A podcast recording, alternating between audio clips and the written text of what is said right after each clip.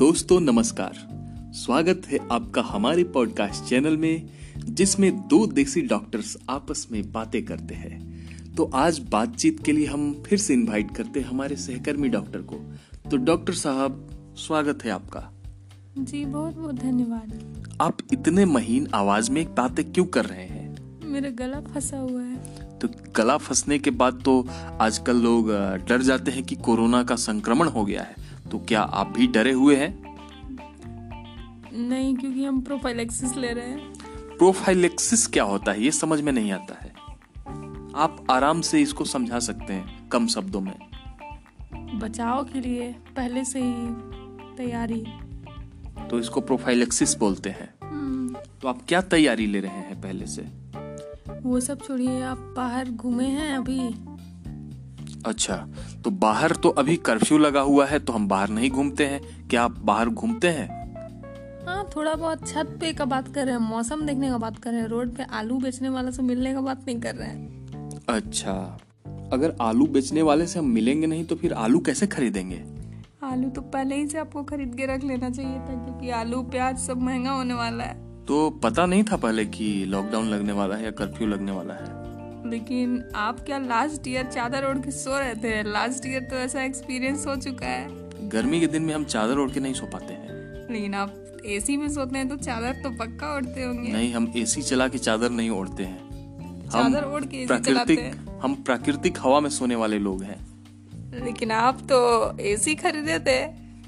AC खरीदे थे कि नहीं ये आपको कैसे पता? एसी का दुकान वाला आपको फ़ोन किया था। क्योंकि हम सहकर्मी डॉक्टर हैं आपके साथ ही कर्म कर रहे हैं। क्या कर्म ऐसा कर रहे हैं? आप क्या खरीदते हैं? आलू प्याज से लेके एसी फ्रिज सब पता है हमको। अच्छा लेकिन दोस्तों आपको बता दूँ कि मैं बहुत ही गरीब डॉक्टर हूँ देसी डॉक्टर हूँ और ना मेरे पास फ्रिज है ना मेरे पास एसी है ना मेरे पास कूलर है मेरे पास कुछ भी नहीं है। सुख सुविधा का कोई भी सामान मेरे पास नहीं है। यह सब एकदम झूठ है सफ़ेद झूठ है। ये दीवार मूवी का डायलॉग इनकम्प्लीट रह गया। न मेरे पास बंगला गाड़ी कुछ नहीं है लेकिन माँ है माँ। ये पूरा कंप्लीट कीजिए डायलॉग देखिए हम फ़िल्मों से दूर ही रहते हैं।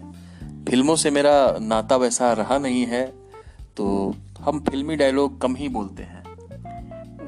किसी और को बताइएगा फ़िल्मों के बैकग्राउंड सिंगर ये आप बहुत ही फालतू की बकवास कर रहे हैं कुछ काम की बातें करते हैं। ये बताइए कि आजकल जो कोरोना का महामारी फैला हुआ है तो आप लोगों को क्या सलाह देना चाहेंगे?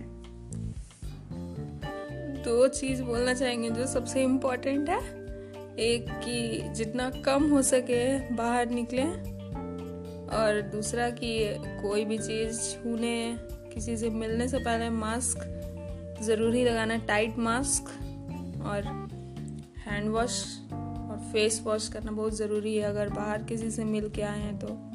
अच्छा एक बात बताइए, कुछ लोग आजकल मास्क पहनते हैं तो इस तरह का मास्क पहनते हैं जिसमें नाक के ऊपर थोड़ा सा रास्ता बना हुआ होता है। ऐसा लगता है कि वो हवा छोड़ने के लिए रास्ता बना के रखते हैं। तो उनके बारे में क्या कहना चाहेंगे?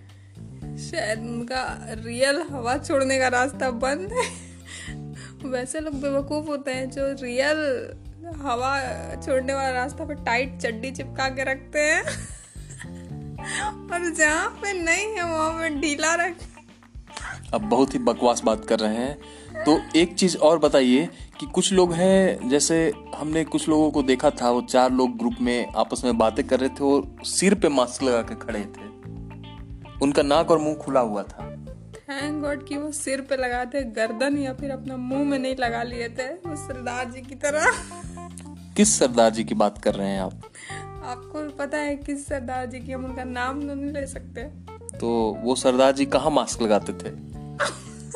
वो अलग अलग वार सोमवार मंगलवार को लगता है अपना फोरहेड से शुरू करते थे। सोमवार को फोरहेड पे मंगलवार को आईब्रो पे बुधवार को आँख पे। अदालत में खड़ा होने वाला पुतला थे क्या? आँख पे पट्टी बांधे रहते थे। बुधवार को वो अदालत वाला पुतला रहते थे।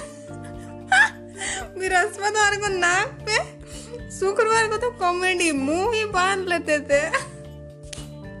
तो उस दिन हो सकता है उनका उपवास रहता। हाँ। तो इतना इंटरेस्टिंग आदमी से आप कहाँ मिले?